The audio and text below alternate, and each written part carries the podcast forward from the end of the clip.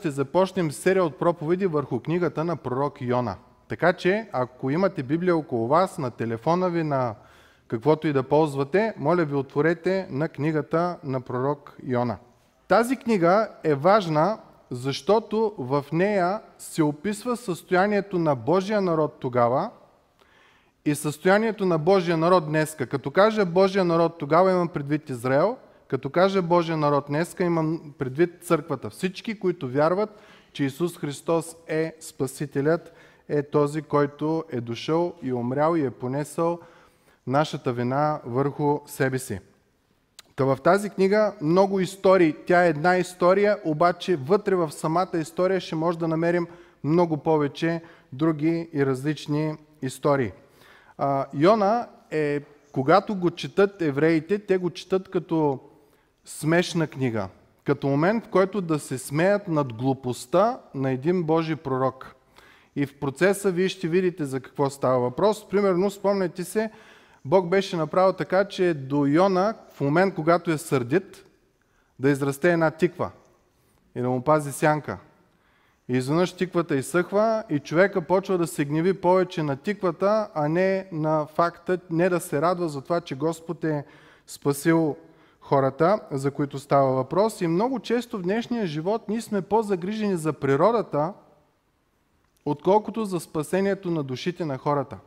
И това е едно движение световно, което върви и откланя вниманието ни към екологичен начин на живот, зелен начин на живот, това да не едеш, онова да едеш, да си, да си био, да си еди какъв си. И нека си признаем, понякога сме по-внимателни какво ядем, отколкото дали вършим грях или не. Дали сме предани на Господа или не. Не казвам, че тия работи, сега никой няма да ходи да си замърсява градината и такива неща, но идеята е, че когато се стигне в нездравословна крайност, тогава се отнема цялото внимание от човека и отива към природата, което е древна форма на поклонение. Когато хората не са знаели какво да правят, са се покланяли на природата и тя определява какво да ядат и какво да не ядат. Един богослов е казал за книгата Йона – но и по принцип за цялата Библия, казва, ако се скриете в една пещера с една свещ и Библията и прекарате време в прочитане на Библията два-три пъти, когато излезете от пещерата, никакъв проблем няма да имате да разберете защо има зло в света и да се очудвате на нивата на глупост, които човек може да направи.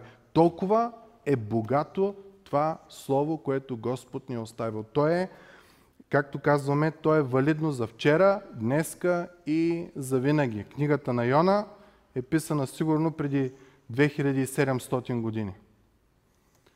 През това време ние виждаме, ще видим, че нещата много-много не са се променили. Нека да навлезем в самия текст. Книгата на пророк Йона, глава 1, казва, Господното слово дойде към Йона, а Матиевия син, и каза, стани, иди в големия град Ниневия и викай против него, защото нечестието му излезе пред мене. Така, трябва да знаем нещо за този град Ниневия. Това е днешно време в Ирак, града се казва Мусул. Предполагам около тия военни бойни действия, които се развиваха покрай войната в там. В Ирак сигурно сте обърнали внимание на споменаването на този град. Той не случайно се споменава. Този град е много важен. Това е а, градът... А, извинявайте, тук няма място. Може ли да седне някъде другаде? Не. Брат Стоян, ела седне тук.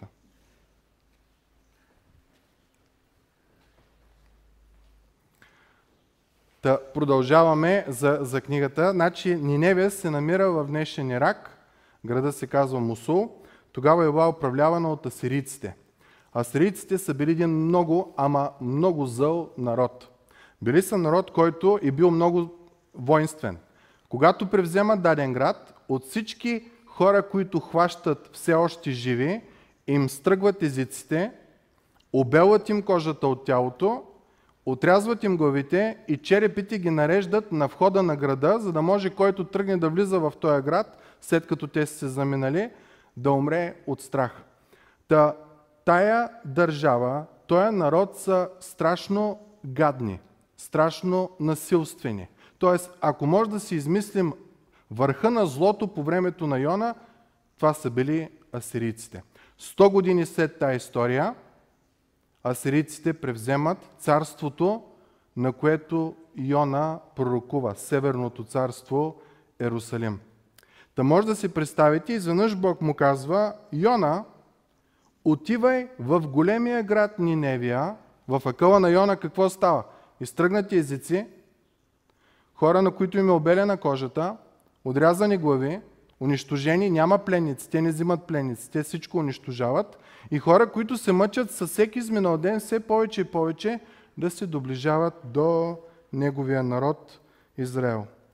И Бог каза, викай против него, защото нечестието му излезе пред мене. Сигурно Йона си казал, е, Господи, прав си, до такава степен е нечестие това, до такава степен е зло това нещо, че то стигна чак до небето, стигна и до тебе и ето ти не можеш да го търпиш. Обаче, нека за момент да забравим за Ниневия, а да говорим за връзката на Израел с Бог. Йона е представител на Израел. В днешно време ние може да си кажем, че той е представител на църквата. Спомняте ли си каква беше причината Бог да призове Израел, да избере Израел да бъде негов народ? Каква беше причината? Още при Авраам го каза. За да се благословят всички народи чрез тебе. В Второзаконие, в изход, извинявайте, 19 глава, Бог казва следното. Ако наистина слушате гласа ми и пазите заповедите ми, то повече от всички племена вие ще бъдете мое собствено притежание, защото мое целия свят, и чуйте, вие ще ми бъдете царство от свещеници и свят народ. Тези са думите, които трябва да кажеш на израелтяните, Господ казва на Моисей. Каква е ролята на един свещеник? Той трябва да е посредник между Бог и човека от името на Бога. Свещеника, намираме в един от пророците, казва, основната му задача е да говори Божиите думи на хората. Защото само тия думи са живот. Всяко нещо, измислено от човек, измъдрено от човек, може да има частица истина, но то в себе си не е живот. Затова Бог толкова места в Стария Завет, когато Израел се разхайтваше, първо той отиваше да се кара на свещениците. Някои от свещениците казват, ами той е народа такъв, Бог казва, няма значение какъв е народа. Вие имате задължение. Ролята на Израел в света, сега е роля на църквата, е да бъдем посредници между Бога и човека. Това, мили брати и сестри, ние трябва да го осъзнаем до костите си. Ние не сме тук да живуркаме, да си оправим нашия живот, да си стоим в една хубава сграда и, и да се събираме, и да ни е весело, и да ни е хубаво, и да си посрещаме нуждите и всякакви такива неща. Твоята и моята роля, апостол Петър казва, същата дума, цитира от изход, ние сме царско свещенство, избран народ, който Бог придоби, за да може да показва чрез нас своята славна светлина. Това е твоята и моята роля. Много често ние си мислим, нашата роля е, моята роля е да съм здрав, да се моля да съм здрав, да имам всичко, от което имам нужда, да се моля да имам всичко, от което имам нужда, да ходя редовно на църква, да давам десятък, да пея песни, да правя всички тия неща, докато Божието Слово те призовава много по-велик, много по-уникален начин на живот. Ти да си за благословение на хората около тебе. Това е целта на църквата. Ролята на Израел и ролята на църквата е една и съща. Да е посредник между Бога и света. Когато Исус говори с самарянката, в част от разговора, когато тя се опиташе да, да откланя темата, вие се кланяте на този хълм, ние се кланяме на оня. Спомняте ли Исус какво каза? Жено, казвам ти, спасението е от евреите. Няма друг народ, на който да е открита истината. И това е между другото народът, против който много се блъска и се рита. Като почнем от Хитлер, в миналото на Вуходоносор, колко хиляди можем да измислим моменти. Знаем със сигурност за 16 опита за геноцид, за унищожение на евреите. Завършихме книгата Естир. Спомняте си там, това беше целта на Аман, да унищожи евреите. Всеки път, когато някой се е опитал да ги унищожи, те са били унищожавани. И в историята само трябва да си я прочетеме, за да го разбереме. Та Израел е бил избран, за да е за благословение. Бог призовава един от Израел, Йона, да отиде и да бъде за благословение на Ниневия. Днеска теб и мен Бог ни призовава да отидем някъде и да бъдем за благословение на хората. Да отидем и да им кажем благата вест. Има ли човек във вашия дом, за който вие се молите?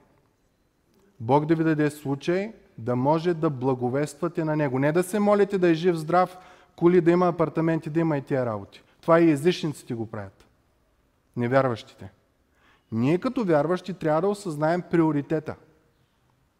Наши приятели, брат, не брати и сестри, наши приятели, близки, роднини, единственото, от което имат най-много нужда е спасение. Може да са в най-голяма бедност, но душата накрая да е в рая. Може да са в най-дълбока старост, може да са в най-голяма болест, но душата накрая да е в рая. Исус го е казал, ако човек спечели целия свят, но изгуби душата си, той нищо не е спечелил. Апостол Павел го казва за християните. Ако ние само за този свят се надяваме на Христос, да ми е добре, да, да имам всичко, да съм здрав, като се помоля, Бог да ми открие, Бог да ми това. Павел казва, ние сме от всички хора най-много за оплакване. Ние имаме задача да сме за благословение на хората. Не да отидеш и да им кажеш, искаш да си по-весел, искаш да си по-добър, а да им разкажем за спасението, защото когато те умрат и не са повярвали в нашия Господ и Спасител Исус Христос, знаете ли къде отиват? В ада. Исус казва, там е плач и скърцане с зъби. Ако тук си мислим, че живота е труден, в ада е ужасен.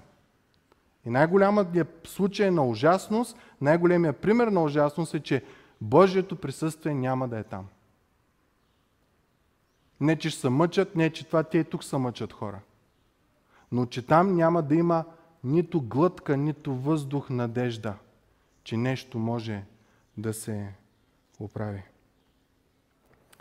Та Бог много хитър. Изпраща Йона при враговете на Йона да отиде и да им каже, че нечестие излиза, че Божието нечестие е излизано пред него. В Йона 3 глава 4 стих ние виждаме посланието на Йона какво е. Още 40 дни и Ниневия ще бъде съсипана. В Библията Ниневия има прякор. Знаете ли кой е прякора на Ниневия? Градът на злото. Ако сам Господ чрез пророка дава Богов вдъхновени слова за този град, че е град на злото, отделно историческите неща, които ние знаем, представете си наистина какво Господ изисква от Йона. Ама Той го изисква и от тебе и от мене. Ние трябва да отидем при нашите врагове и не да им отмъщаваме, а да им разкажем за Христос. Всъщност, ние не трябва да си правим врагове. Ако те са врагове, то да е заради Христовото име, а не заради нещо, което ние сме окепазили или нещо, което ние сме направили. Отговора на Йона какъв е? Господ му казва, отиваш в Ниневия, изтръгнати езици, обелени кожи, обезглавени, градът на злото, отиваш и им казваш, че до тук ми е дошло от тях. Йона стих 3 казва, Йона стана да побегне в Тарсис от Господното присъствие. Очевидно е, че Йона е знаел, че няма как да избягаш от Бог. Затова фразата тук избягал от Божието присъствие означава Йона си казал, Господи, аз напускам. Тая работа не е за мене. И на мене до тук ми е дошло от тях, не искам да ходя там. Напусна Господното присъствие и като слезе в Йопия, намери кораб, който отиваше в Тарсис. Плати за превоза си и се качи на него, за да отиде с тях в Тарсис, отново бягайки от Господното присъствие. Бягайки от задачата, която Господ му беше възложил. В днешно време може да кажем, Йона казва, това е скандално, Господи. Ти ме караш да ходя и да правя неща, които са не искам, аз напускам. И знаете ли, когато напуснем, какво често правим, когато напуснем Господа? По някаква случайност правим точно противоположното на това, към което Господ не е призовавал цял живот. Да бъдем за благословение. В момента, в който човек отпадне от църква или отпадне от присъствието Божие, той отива и става слуга на Сатана и върши абсолютни глупости. Искам да ви покажа една карта. Това е Средиземно море. Както виждате, там е България. Нати, може да преместиш камерата, ако искаш. А, тук е Турция, е тук долу е Израел, тук е Ирак. На това място се намира Ниневия, днешен град Мусул. Йона е в Йопия. Виждате ли разстоянието кое е? Някой знае ли къде се намира Тарсис? Няма да ви мъча, намира се в Испания.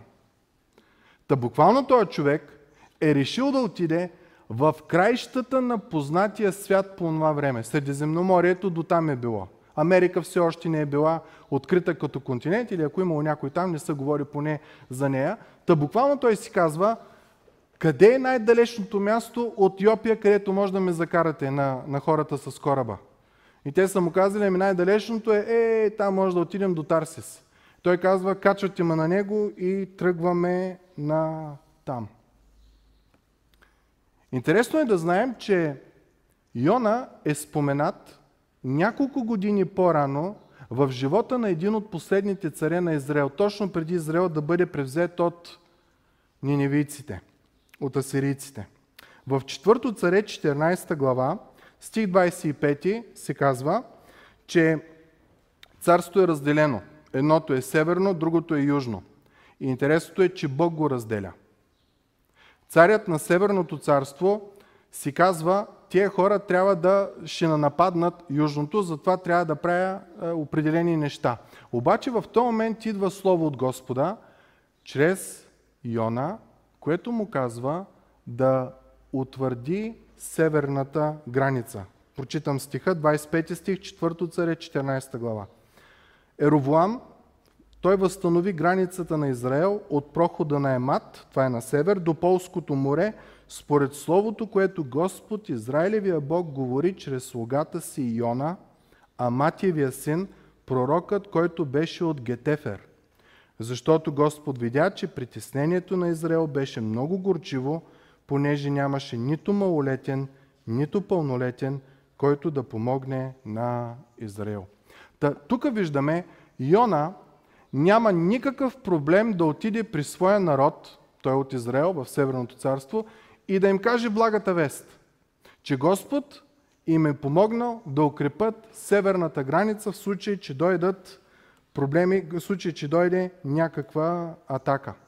Някой като чете този текст, сигурно си казва, добре бе, къде Господ тук казва на Йона да иде да, да благовества на ниневийците? Мили приятели, искам да ви попитам, ако чуете че след 40 дни държавата ще бъде унищожена, съсипана пише тук, няма ли дълбоко вътре във вас, след ужаса, през който ще минете, да се зададете въпроса, има ли какво да се направи? Няма начин.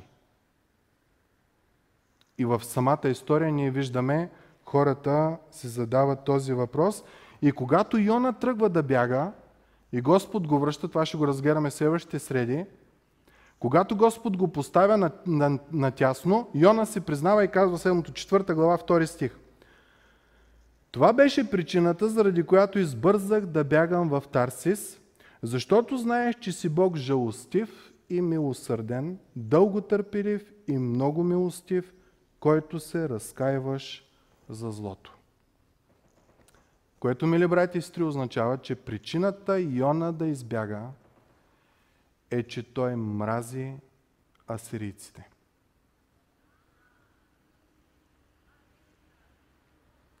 Аз нарочно избягах, защото ако им кажа, че ще ги унищожиш, те ще се покаят, а пък ти си милостив, дълготърпелив, милосърден и се разкаиваш за злото. Има ли някой във вашия живот, който вие така го мразите, че благата вест няма да му я разкажете? Ще го оставите там да гни в, в ада. Да не би да има някой асириец във вашия ум, във вашите взаимоотношения. Защото запомнете, ние сме призвани за благословение на целия свят. Исус Христос, когато даде за ръката на апостолите да благовестват, беше отидете по целия свят. Всеки народ, всяко племе. И аз ще бъда с вас. И за да покаже колко не харесва тези хора, понеже Бог го кара да им каже един вид ще унищожа, което автоматично означава покайте се, той отива на пристанището и вижте отива в коренно противоположната част. Разстоянието между Йопия и Ниневия е 890 км. Някой може и да си представи колко е разстоянието от Йопия до Тарсис. Няма да ви мъча.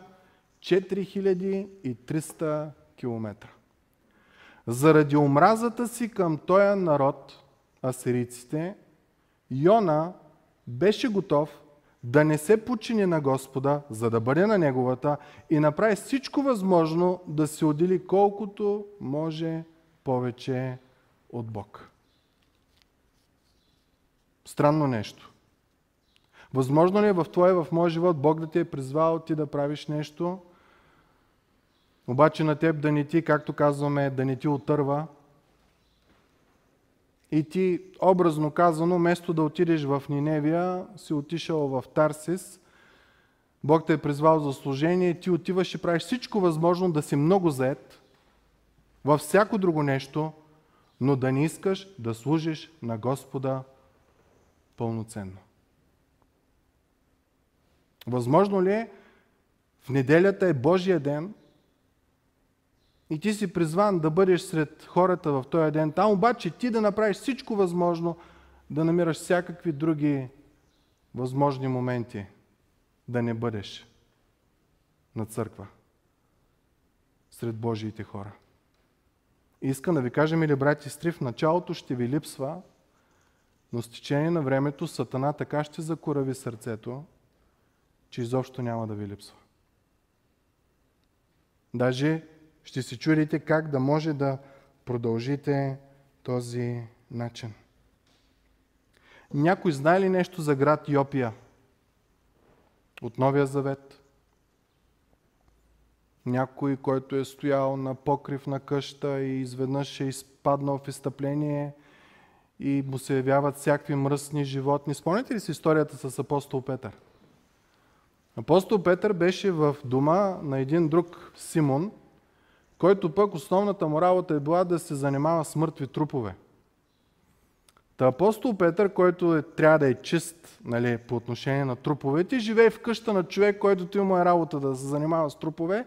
И изведнъж Господ му слага една суфра с всякакви възможни ястия, чисто и нечисто. И Петър изведнъж казва, а, съкън, аз не мога да ям нищо нечисто, пък е отседнал в дом на човек, който се занимава с трупове, нечисти неща и по принцип каквото и да докосне този човек, той е мъртво. И от Йопия Бог каза на Петър, има един, който трябва да чуе Божието Слово. Спомняте ли си как се казваше този човек? Корнили, точно така. Стотника, ръководителя на италийския полк, ни казва Словото. Та, образно казано, Божия човек, Израел, Бог му казва от Йопия да отиде в Ниневия, обаче той отива в корено по противоположния край в Тарсис, докато църквата Новия Израел, пак от град Йопия, Бог казва на един негов човек, отиди сред езичниците. Тия, които ги мразим, защото са окупирали нашата територия вече колко години. Отиди при него. И знаете ли какво? Църквата в апостол Петър се подчинява на Божието Слово. И оттам имаме спасението на думът на Корнили. Йона казва със своето си бягане, не искам, Господи, тия хора да се покаят. Искам да бъдат унищожени. Не искам. И прави всичко възможно той да избяга от службата си пред Господа. И стих четвърти, ние знаем, с Бог шега не бива, но Господ повдигна силен вятър по морето и настана голяма буря, така че имаше опасност кораба да се разбие. Обърнете внимание какво Господ прави. Силен вятър, голяма буря и разбиване.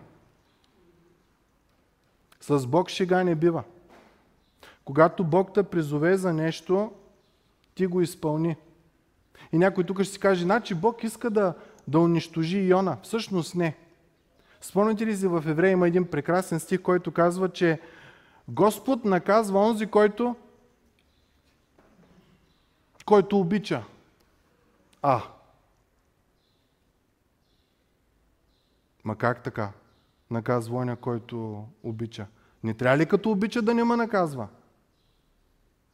Апостол, а, автора на Евреи казва, че понеже Бог ни наказва, означава, че Той се държи с нас като с синове. Защото ако не бяхме синове, нямаше да ни наказва. Никой не е тръгнал да бие чуждото дете. Всеки възпитава своето си дете. Защо? Защото то е негово. Той като наказва няма с злоба, а с любов ще го направи. И зато автора на Евреи в 12 глава 6 и 7 стих казва Господ наказва този, който обича и бие всеки син, който приема. Ако търпите наказание, Бог се отнася с вас като с синове, защото кой е този син, който баща му не го наказва? Един вид това, което Бог направи, от любов към Йона, от любов към своя си народ, нали, Йона е предобраз, образ на, на Израел, Бог ги спря в своят си вървеж към греха. Греха на Йона беше да се отдели от Божиите наредби, които бяха за Ниневия.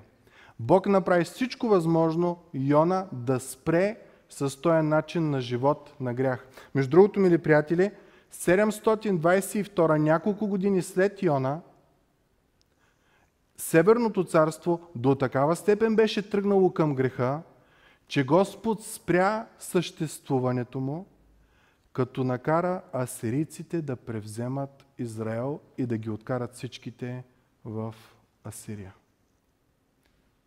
По-малко от 200 години след това, 586-та, Южното царство до такава степен се беше уляло в греха, че Господ спря съществуването на Южното царство и ги даде в ръката на вавилонците да ги откарат в Вавилон. Та когато Господ каже няма да те оставя, това означава и двете неща. Няма да те оставя, не се притеснявай с теб съм. И когато тръгнеш да грешиш, Бог пак казва, няма да те оставя. Ако трябваше те съсипя до нулата и ще те изградя наново, но ти си мой. Ти си призван за благословение на всички хора. И уникалното в тази цялата ситуация, като разследваме историята до край, ще видим, че непослушанието на Йона доведе до спасението на цял кораб с моряци. Нека да четем историята. Стих 5. Значи има силен вятър, голяма буря, корабът ще се разбие. Стих 5 казва, тогава моряците, оплашени, извикаха всеки към своя си бог и хвърлиха в морето стоките, които бяха в кораба, за да олекне от тях.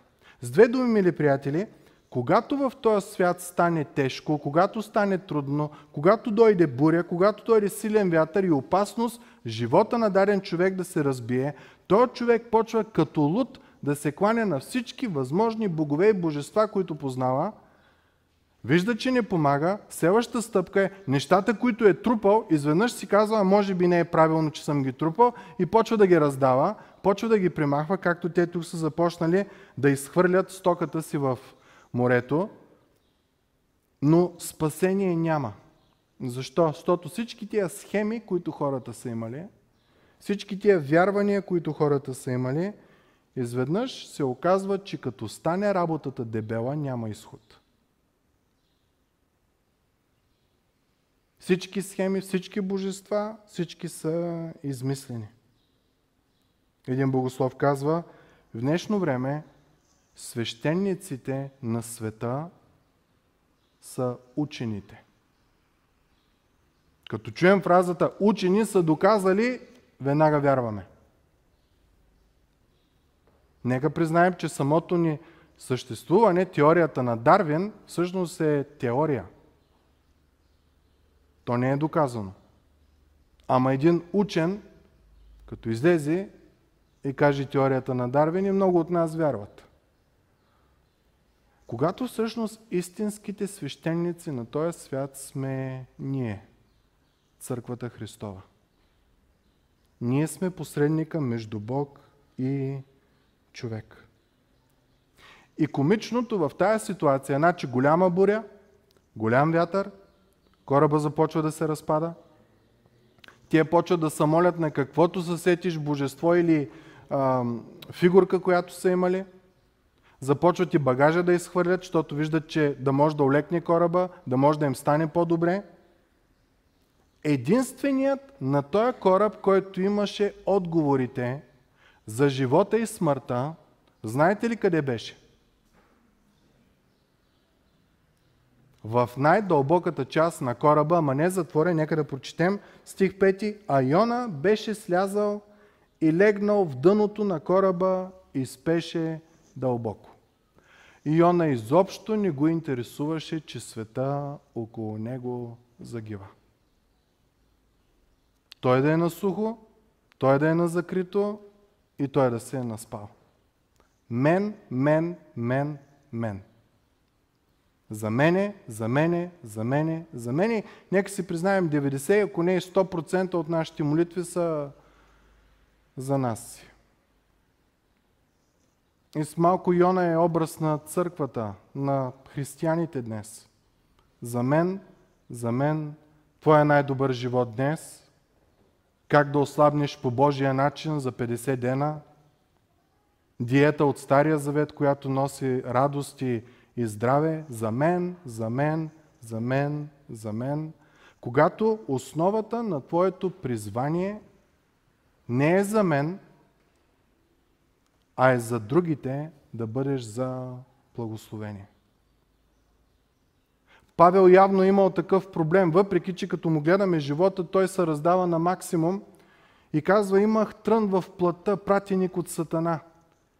Три пъти се молих на Бог да го махне, да ми е по-спокойно, да мога да си върша служението по- по-лесно. Отговора на Бог какъв беше? Не. Доволно ти е моята благодат. А ние почваме, е, ма Господи, защо не ме изцериш, защо не ме оправиш? Гледай колко време става, Библията изчетах три пъти вече. На колко хора съм помогнал, колко молитви съм ударил, колко пъти в църква, колко помазания, колко и то и нищо не помага. Павел казва, аз разбрах едно нещо. В немощ Божията сила се познава. Когато аз съм немощен, Бог е издигнат. Когато не съм немощен, аз съм издигнат. И за мене, и за мене. И той казва, това стана да не се възгордявам. Затова Господ му го е дал и не му го е отнел. Тайона е в лодка и спи и изобщо не го интересува за хората, които са около него. Знаете ли някой друг, близо 700 години след Йона, който беше в лодка заспал посред буря. Господ Исус Христос. И ли си какво стана, когато хората отидаха да го будят? Той стана и успокои бурята. Спасение има в този човек. Та, може да видим част от паралелите между Стария и Новия Завет в историята с Йона. И стих 6, капитана отива при Йона и вижте по какъв начин той, го, той говори към него. Затова капитана на кораба се приближи до него и му каза, какво става с тебе? Поспаланко.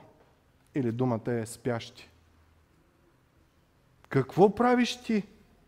Стани, призови Бога си, дано Бог си спомни за нас и не загине. Мили брати и сестри, когато четем тази история, тук това е за, за присмех за евреите. Единственият, който знае истината за живота и смъртта, вместо да се застъпва за живота на хората, които са около него, той е легнал, спи и мисли за себе си. И те, които са невярващи, трябва да го подсетят. Ей, какво правиш? Стани и се моли. Много често, мили братко и сестро, Твоя е моя живот. Света загива около нас. Ние се молим само за нас. Да ни е удобно, да сме живи, да сме здрави. Ще кажеш, че ще живеем един милиард години на тая земя. Когато ни е обещано, че истинската радост е след смъртта за християнина. Нещо сме объркали нещата в нашия живот. И молитвите ни оттам също не са много качествени. Стих 7. После си казаха един на друг, елате да хвърлим жребий, за да разберем поради каква причина е това зло върху нас. И като хвърлиха жребий, той се падна на Йона. Кой мислите направи този жребий да се падне на Йона? Сам Бог. Бог предизвика бурята, Бог прави жребия да се пада на Йоната. Един вид виждаме как Бог използва непослушанието на своя човек, за да може да разбуни сърцата на хората, които са около там. Вие спомняте, те пробваха всички божества да се молят, пробваха да изхвърлят стока, всички неща, които трябва да се правят, за да се оправи кораба. Обаче кораба не се оправяше и не се оправяше. Стих 8 те му казват, кажи ни, молим ти си, каква е причината за това зло върху нас? Каква е работата ти, откъде идваш, от коя земя си и от кой народ си? И от следващите стихове ние виждаме свидетелството на Йона. Нека прочетем стих 9. А Йона им каза, аз съм еврейн и се боя от Господа, небесния Бог, който създаде морето и сушата. Между другото, ще ви помоля до следващата седмица и по-нататъка да си препрочитате книгата Йона – ще обърнете внимание, че Йона един път не казва нещо грешно за Бог. Неговото богословие е перфектно. Какъв беше проблема на Йона? Не обичаше хората. Обичаше себе си, обичаше своя си народ, обичаше своя си цар и нямаше проблем дори и царя да е лош, да му каже добрите новини от Господа. Но Йона не обичаше хората когато Йона е избран да е за благословение на тези хора. Много често, мили брати и сестри, църквата изпада в такава заблуда. Знаем Библията по-перфектно от, от богослови. Истината я знаем от до. Наслаждаваме се на Божията грижа вътре в сградата или вътре в обществото. Като се помоля, Бог ми отговаря, като искам помощ, някой идва и ми помага – но когато Бог ти каже, излез и бъди същия, какъвто си вътре в църква, прощаващ, грижовен, за благословение, майко мила. Идва от трудност, по-трудност и започваме да си избираме в кой край да отидем, къде да се скрием и си търсим църквата, която ще накара най-малко да излизаме извън вратите, за да можем да говорим на хората за Бог. Между другото, църквата в Сардис имаше същия проблем. В Откровение 3 глава Исус казва, до ангела на Сардийската църква пиши това. Това казва онзи, който има седемте Божии духове и седемте звезди. Зная твоите дела, че на име си жив, на приказка си перфектен, но всъщност си мъртъв. Бъди буден и укрепвай останалото, което е било близо до умиране, защото не намерих делата ти съвършенни пред моя Бог. Проблема какъв е бил? Делата. Не богословието, не името, а делата. Което си приел и си чул, го пази и се покай. И така, ако не бодърстваш, ще дойда като крадец и няма да знаеш в кой час ще дойда върху тебе. Историята с Йона продължава стих 10.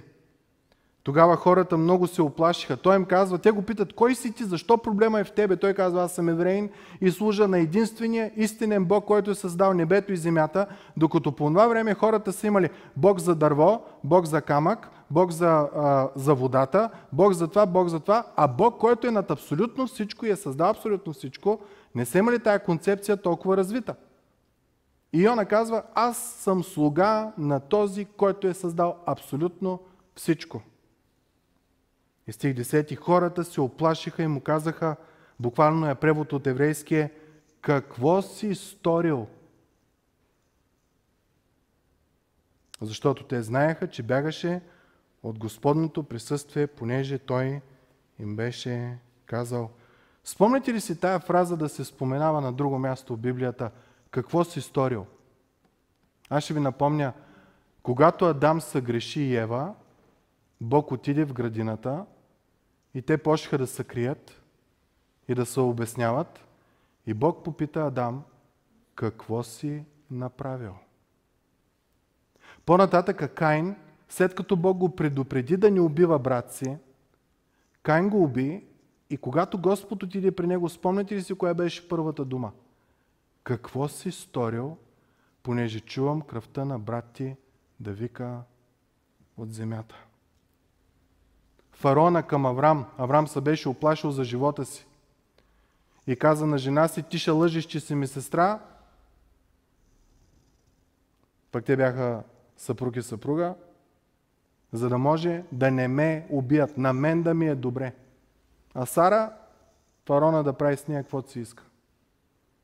Да, ама Господ ги обича и донесе трудност в фарона и фарона каза, какво си сторил ти? Щеш да убиеш и мене, и народа ми. На друго място, когато Исак, сина на Авраам, прави същия проблем с един цар, наречен Авимелех. Той каза на жена си, пак да излъжи, че му е сестра, за да може той да отърве кожата. Авимелех отива при Исак и му казва, какво си сторил? Защо навличаш това зло? Никой не иска нито жена ти да взима, нито тебе да взима. И Лаван към Яков, когато Яков го излъга и избяга, Лаван отиде и му каза какво си направил, какво си сторил. Та виждаме тая фраза, какво си сторил, е момента в който Божиите хора биват порицавани от невярващите или от сам Бог. В историята с Йона моряците му казват какво си сторил. Ти служиш, да използваме думите на Йода, на Господа, небесния Бог, който създаде морето и сушата. И те му казват, какво си сторил? Как може да не се покланяш на този Бог? Как може да не извършваш това, което Той ти е казал да вършиш? Какво си сторил? Как може да спиш, когато светът бива смачкан? И ти да имаш отговора, и да мълчиш, и да не казваш, и да не се молиш. Как може? Стих 11. Тогава му казаха, какво да ти сторим, за да отихне морето, защото морето ставаше от бурно, все по-бурно. Той му отвърна, вземете ме и ме хвърлете в морето, и морето ще отихне за вас, защото зная, че заради мене ви постигна тази голяма буря. Някой ще каже, ей, най-накрая Йона да каже нещо правилно. Обърнете внимание на реакцията на хората в момента, в, той, в който той казва, хвърлете ме за умиране. Чуйте тя какво правят стих 12, 11, 13. Но хората все още гребяха усилено, за да върнат към сушата, но не можаха, защото морето ставаше все по-бурно против тях. Йона казваше, убийте ма и проблема ще се реши. Тия хора не искат да го убиват. А преди малко той въобще не го интересуваше дали ще умрат или ще потъне кораба. Мили брати и сестри, много често църквата за жалост е така. Нагледаме си нашата постройка, на нас да ни е добре, нашето здраве да е добре, желанията ни да са изпълнени, мечтите да са изпълнени, да можем това, да можем, а света около нас умира, а ние сме като заспали по отношение на света. Един въпрос ще ви задам. Колко често се молите за благословение на вашите управници? Които и да са те, от която и партия да са. Имаме изрична заповед от апостол Павел, който казва да издигаме ръце и да представяме пред Господа всеки един управник, за да можем ние да минем нашите дни в мир и в спокойствие. Колко често се молим за тях? Ами за тези, с които не сме в добри отношения. Защото аз знам, че има хора, с които не сме в добри отношения. В момент, когато света умира, ние сме заспали и не се молим. И един автор казва, цялата история на Йона показва провала на Божиите хора и как невярващия има повече съвест, отколкото вярващия. Йона спи и не се покланя на Бога си. Тия му казват, ти от Марс ли падаш? На такъв велик Бог няма да се покланяш. Йона казва, хвърлете ме в водата, всичко ще се оправи. Те казват, о не, и гребат още по-силно, за да не се стига до момента на унищожаване на Йона. Стих 14. Затова те извикаха към Господа, вече са в безсилие. Каквото и да правят, не могат да спрат бурята. Молим ти се, Господи, вижте каква молитва. Молим ти се да не загинем поради живота на този човек. И не налагай върху нас невинна кръв, защото Ти, Господи, си сторил каквото си поискал. Невероятна молитва. С две думи те казват, Боже, изправил си ни пред ситуация, в която за да се запази живота ни, този трябва да умре. Господи, ние изобщо не разбираме как работи това нещо, но знаем едно, че Ти си сторил каквото си искал.